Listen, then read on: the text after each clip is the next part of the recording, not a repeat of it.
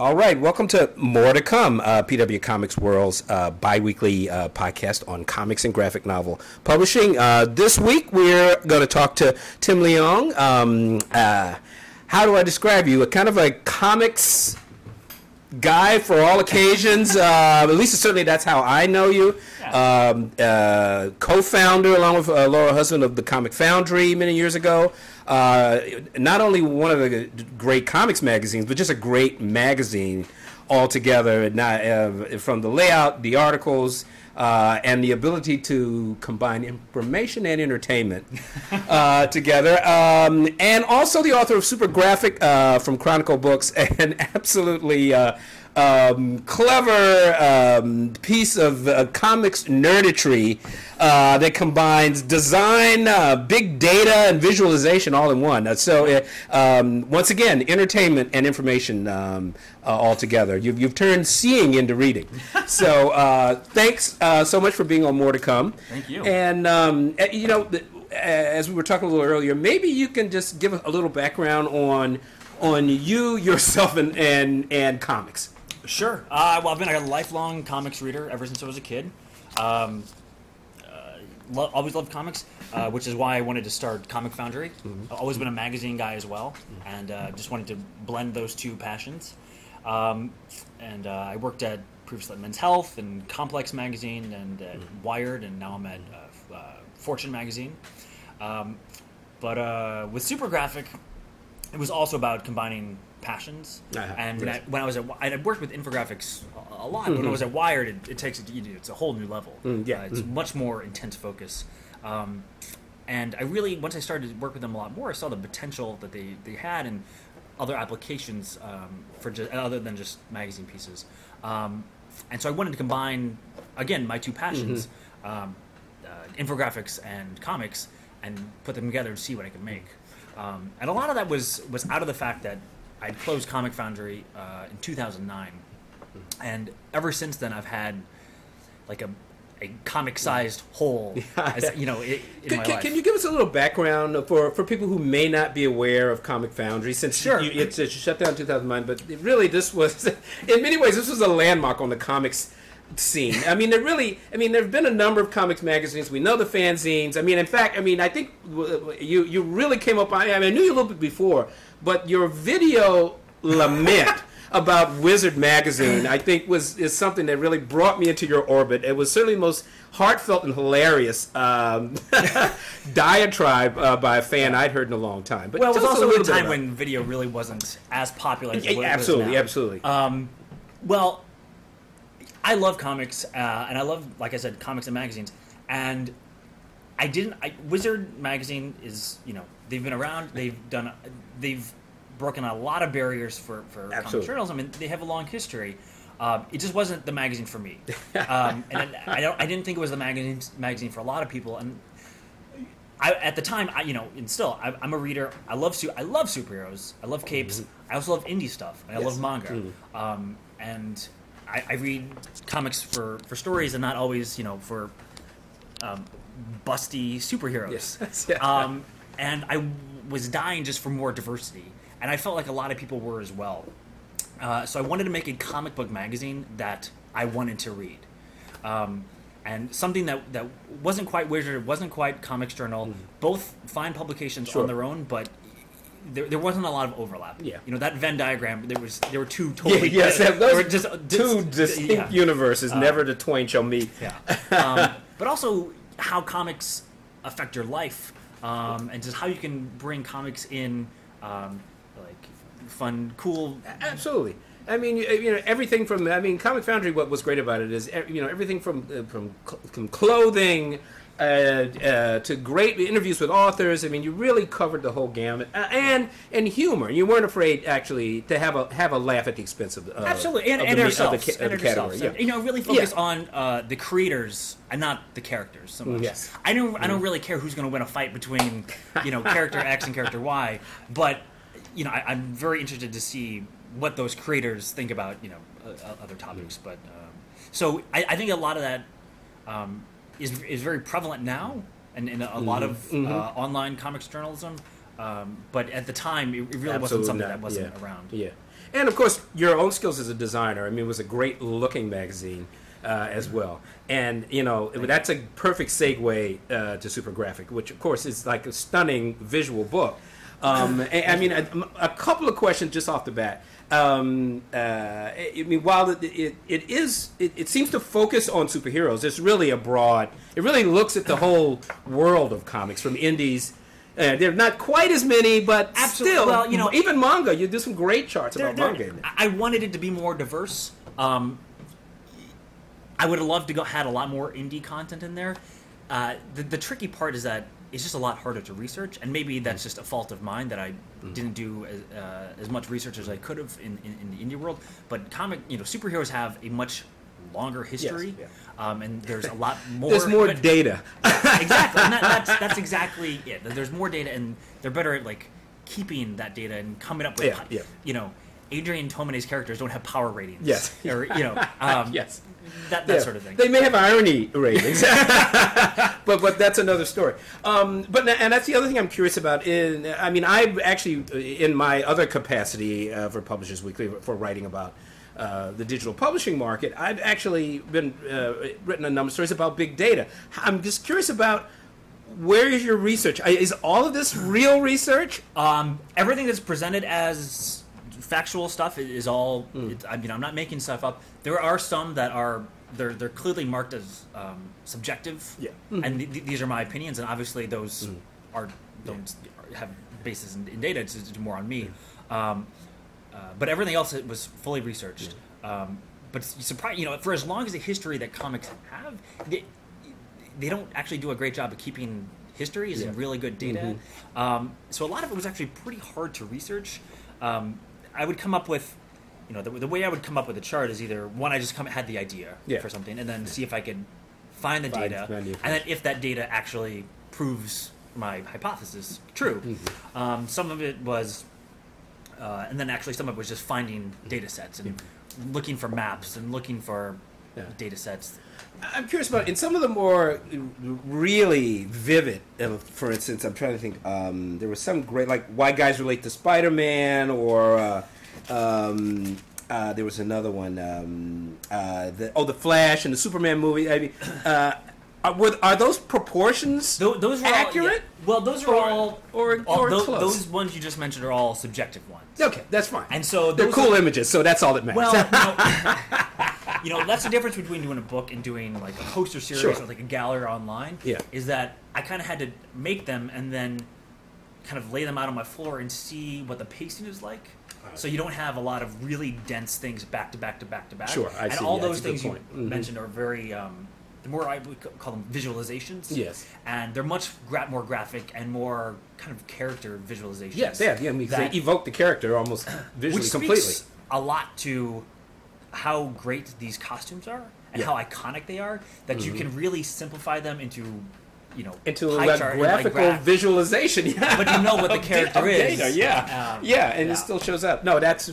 But let's you know that's uh, well it's. It's it's a as I, I think I said leading in it you you've really turned reading into seeing here in this book and which makes it kind of like an endless book. I mean you got there's a book that you sort of can't finish uh, because you, you know, can kind I- of dive into one thing in another way and sort of come up on another page. yeah I mean it's kind of I didn't want to put it in order or make chapters Yeah. or like put all the different things together it's really kind of meant to almost as a coffee table book that you can just pick flip to any page Oh, well, let's. I want to jump into some of the comps, uh, some of the pages, and some of the charts, and and just sort of let you explain it a little bit.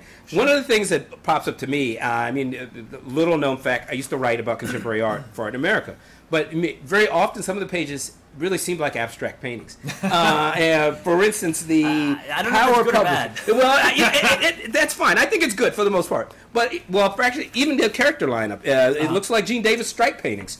Or um, where is the page? I have the Power. Hold on, I've got it written. Really- the Power Publishers. I mean, it, it easily looks like Power abstract painting. yeah and that's what this Yeah, on page twenty-eight. that one is called a uh, a tree map Yes, yeah. Yeah. I mean, this this this is right out of the, the Museum of Modern Art. that said, what it really is about is uh, using these like amazing flat colors is the um, what is it? The proportion of comics that uh, what is it? Act that actually. Um, I've forgotten. I've forgotten the basis of the facts that are sold in comic stores. Uh, And the- these are these are the diamond numbers. Oh, yes, of course. Yeah. Which, of course, in the direct market, even while we know that they sold superhero comics, what they're really interested in selling are comics by Marvel and DC. Essentially, Yes, yeah. yes. Well, yeah, it, it really shows like it's not even like a big three; it's really a big, Big two. two, yes. Um, and and then As the rest of the going down from indie that. market sort of descends into like smaller and smaller Right. squares of color as, as we move across the page. Um, uh, well, another great page was MapQuest. I thought this was absolutely great. I mean, in some ways, this isn't one of the more inventive things, but it, but the clever, just the cleverness of tracking down the territory where all of these events and characters live ah, yeah, um, where these fictional events take place. it's a, an absolute delight. You, you know, you've got. Um, well, we all know where Central City and oh, I don't know. Did you include no? Where where Gotham City and Metropolis and Hub City all exist. We know that. Yeah, of course. Well, that's you know, New there- York. There's there's been a lot of debate, uh, in, in even within the annals of DC Comics. You know, there, it goes it, it goes back and forth, Mm-hmm. um, and you know, it's like it's New Jersey, which is not even not even New York. It's New Jersey, which is I don't know. I'm not. No, I'm not buying that New Jersey. Give me a break. I mean, the debate now is that Metropolis is in Kansas. I mean, indeed, it is in Kansas. I mean, I think even. Uh, I mean, I think even the comic book occasionally is sort of hinting that you know, well, it, he left Smallville and moved a few miles away to Right. to Metropolis. But I'm not having it. well, that's the tricky thing about was doing about doing this book is that you know there's a lot of as happens for for stories that span 70 years, things change over time, and it was really difficult to pick like a very definitive answer for things. I mean, there's no. Every, no matter what decision I made, someone was going to get angry at it. So you kind of just had to go with it. And, of course, we both work in a medium that the people love to get angry Yeah. on a daily basis. So, so well, yes, you know, that's what this book is. Is right? Is like really embracing that Yes, emo- yeah. that passion for just the smallest Absolutely. detail. Absolutely. Nothing like fighting about things that don't really exist. Um, That's why it's, we're all family. yeah, absolutely. Um, fictional fortunes. Uh, I think it's Ah. page 36. Now, this is where you c- compare the huge fortunes of characters like Richie Rich, Scrooge McDuck, um, Lex Luthor. I mean, Yeah. the richest characters in the comic book universe. Uh, Well, how prob- did you research well, their wealth? Fo- Forbes actually has done a really good job at um, making their estimations year to year Ah. based on changes in the market and the Yeah. landscape, and you know, oils are up, and you know, tech is down, and uh, but it, yeah, and then it's kind of you can see how it all actually plays out. Now, who reads DC Comics? And I believe that's on page 72. This is interesting in light of the recent sort of like agitation conversation online about Paul Pope's comment. I don't know if you were, are familiar with that. In in, uh, in an interview, I forget on what digital, what comics website, he said that you know, uh, you know, they wouldn't let him do Kamandi uh, at DC Comics because you know, hey, we make uh, or kids comics because hey, we make comics for forty-five year old guys. So Well- what do your numbers show? I mean, well, this is this is based when when in 2011 when DC Comics launched New 52, um, they they hired uh, I, think it was Nielsen to do not, to do a study about to, to do the study. yeah. Um, who reads DC Comics? Right. Uh, and so this is uh, charting their, their numbers. Mm-hmm. Um, and I think it's pretty pretty close to what you would probably guess. Yeah. 93% men. Um, yeah, there you go. mo- most readers are, you know, 25 to 30. Um, a little bit er- younger, yeah, a little bit a little bit younger, perhaps, than Paul thinks. Um, um, but the, the the universe that they uh, catalog here is not that different, really, from what we what we think. Yeah. Although it's interesting. I mean, uh, we hear a lot uh, in the business about the the comics readership really aging out. Mm-hmm. That that we're not seeing a lot of new readers. Um, I'm not sure if that's really true. Uh, we do seem to be a moment now, uh, particularly where even the retailers are saying that new new people are coming into their in, into the stores. But uh, your chart uh, actually is very timely. As this Well, also- cyclical dis- I mean, it's, discussion it's two continues. years old now, but I'm sure a lot, you know, a lot changes in just two years. But you know, even then, 50% uh, digital readers also read print comics. Yes, which uh, I think is good, and I bet that number has actually gone up. Yeah, absolutely. In fact, that's been one of the great, uh, really eye openers of the last like two years or since the DC, the New Fifty Two. Because I mean, we've gone from comics retailers being absolutely terrified of digital to actually now pretty much embracing it and actually believing that it that they're acting as samplers and sending people in the stores. Yeah. we're in a time where everybody seems to be selling and making money and. And the future isn't frightening anymore Yeah, future meaning digital. so this is great, and yeah, and it seems to be sending people into the stores. Oh, let's see what what next. Um, um, Mutant Manhattan. Mutant Manhattan. Uh, uh, this is always for for me. Uh, growing up as a kid, uh, re- reading Marvel comics.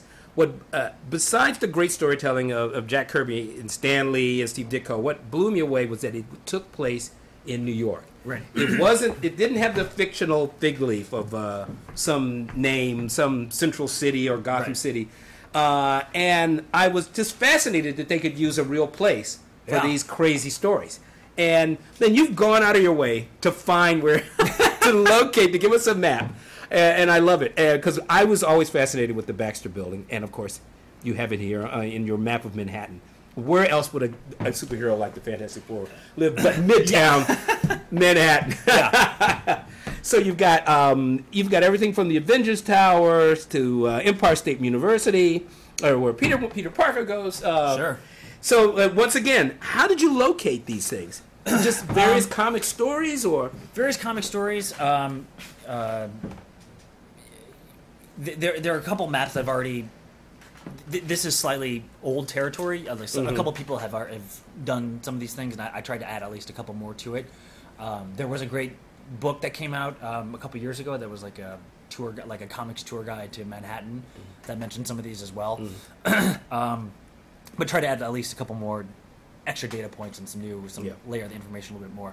But um, yeah, it's I, I also I love that it's takes place in Manhattan. You kind of see some of these things like.